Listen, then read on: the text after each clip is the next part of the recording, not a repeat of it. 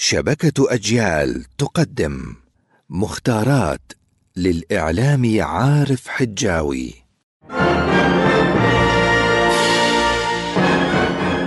لا بد لنا من العلم ولا بد لهذا العلم من أن يأتينا محمولا على ظهر اللغة العربية.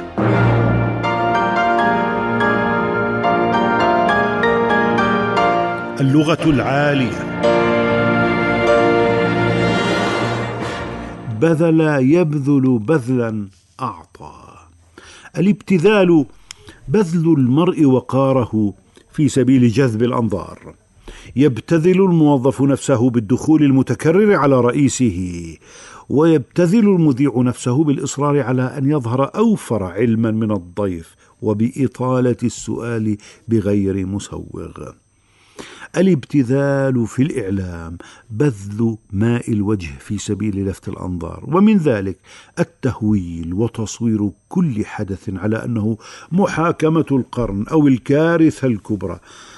ومن ذلك خروج المذيع عن دوره في إيصال المعلومة والخبر إلى دور المناضل.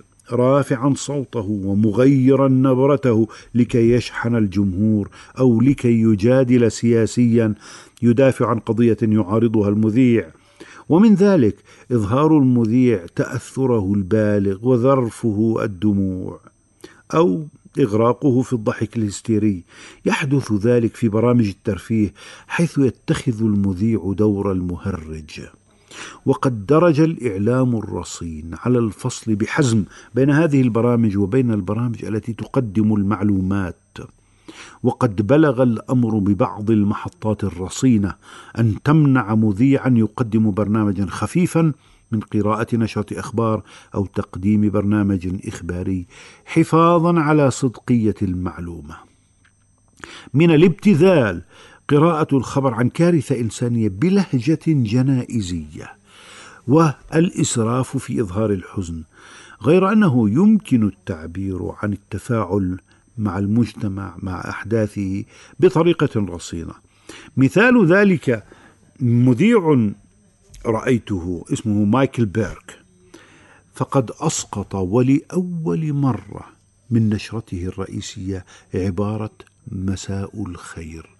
وكان يقولها كل يوم لكنه أسقطها في ذلك اليوم الذي وقعت فيه حادثة لوكربي في أسكتلندا سنة 88 العبارة المبتذلة في اللغة هي المهترئة التي فقدت قدرتها على الإدهاش وربما أيضا فقدت معناها.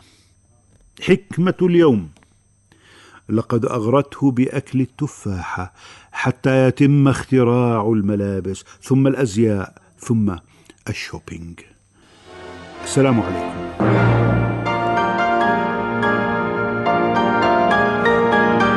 اللغة العالية عارف حجاوي ومهند قعدان